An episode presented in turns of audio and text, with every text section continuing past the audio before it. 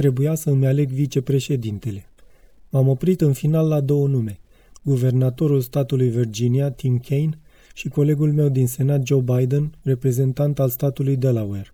La momentul respectiv era mult mai apropiat de Tim, care fusese primul oficial ales de marcă din afara statului Illinois care mă susținuse pentru președinție, implicându-se activ în campania mea.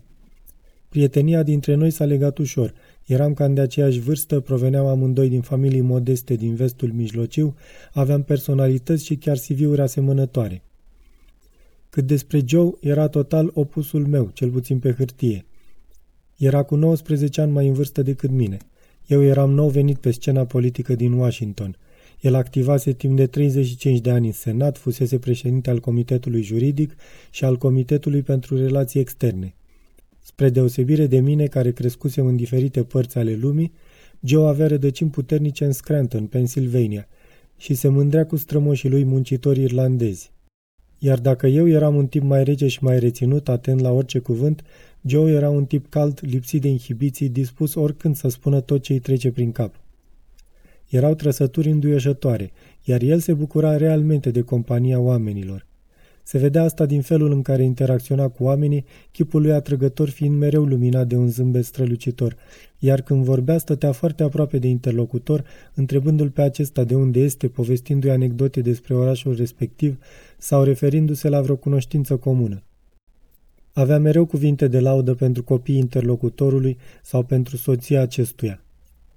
Trecea apoi la o altă persoană și apoi la alta, până când ajungea să cucerească pe toată lumea cu strângeri de mână, îmbrățișări, pupături, bătăi prietenești pe spate, complimente și glume. Entuziasmul lui Joe avea și o parte mai puțin agreabilă. Într-un oraș plin de oameni cărora le plăcea să se audă vorbind, el nu avea egal.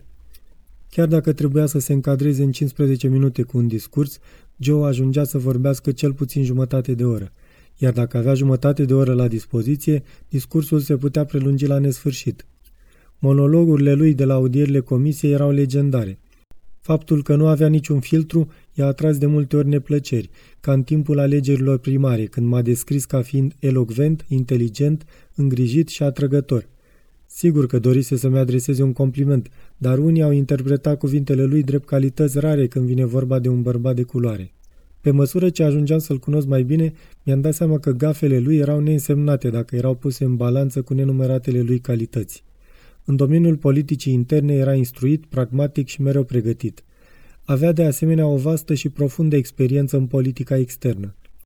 Pe durata scurtei sale curse de la alegerile locale, m-a impresionat priceperea și disciplina lui ca orator și faptul că se simțea în largul lui pe scena națională. Dar în primul rând Joe avea o inimă de aur. Reușise să depășească un defect de vorbire din copilărie, fusese bâlbâit, ceea ce explica probabil apetitul său pentru cuvinte și suferise două anevrizme la maturitate. Pe scena politică cunoscuse succesul foarte devreme, dar avusese parte și de înfrângeri umilitoare. Iar viața lui fusese lovită de tragedii inimaginabile. În 1972, la doar câteva săptămâni după ce fusese ales în Senat, soția și fetița lui de câteva luni muriseră într-un accident de mașină iar cei doi fii ai lui, Bow și Hunter, fuseseră grav răniți. Dată fiind imensa pierdere, colegii și familia au dus o mare luptă de convingere pentru ca să nu renunțe la fotoliul din Senat, dar el și-a aranjat programul în așa fel încât să poată face zilnic naveta între Delaware și Washington, o călătorie de o ore și jumătate cu trenul, pentru a avea grijă de băieții lui și a făcut asta timp de 30 de ani. Faptul că Joe a reușit să facă față unei asemenea tragedii se datorează în mare parte și celei de-a doua soții, Jill, o profesoară încântătoare și modestă, pe care a cunoscut-o la trei ani după accident și care i-a crescut pe fiii lui Joe ca pe proprii copii. Oricine vedea familia Biden la oaltă își dădea seama de sprijinul acesteia pentru Joe, de mândria și bucuria pe care o simțea datorită lui Bo, devenit acum procuror general și cu o carieră politică promițătoare în Delaware, datorită lui Hunter, avocat în Washington DC, datorită lui Ashley, asistentă socială în Wilmington și datorită superbilor lui nepoți. Pe lângă familie, pe Joe l-a ajutat caracterul lui optimist. Mi-am dat seama mai târziu că tragediile și eșecurile îl marcaseră, dar nu îl transformaseră într-un om nesuferit și cinic.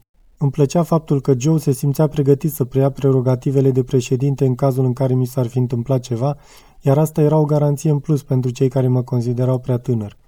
Prețuiam experiența lui în domeniul politicii externe, un avantaj major, mai ales acum când eram angajați în două războaie, apreciam legăturile pe care le stabilise cu colegii lui din ambele partide și capacitatea lui de a ajunge la inimile alegătorilor care manifestau prudență vis-a-vis -vis de alegerea unui afroamerican în funcția de președinte al Americii.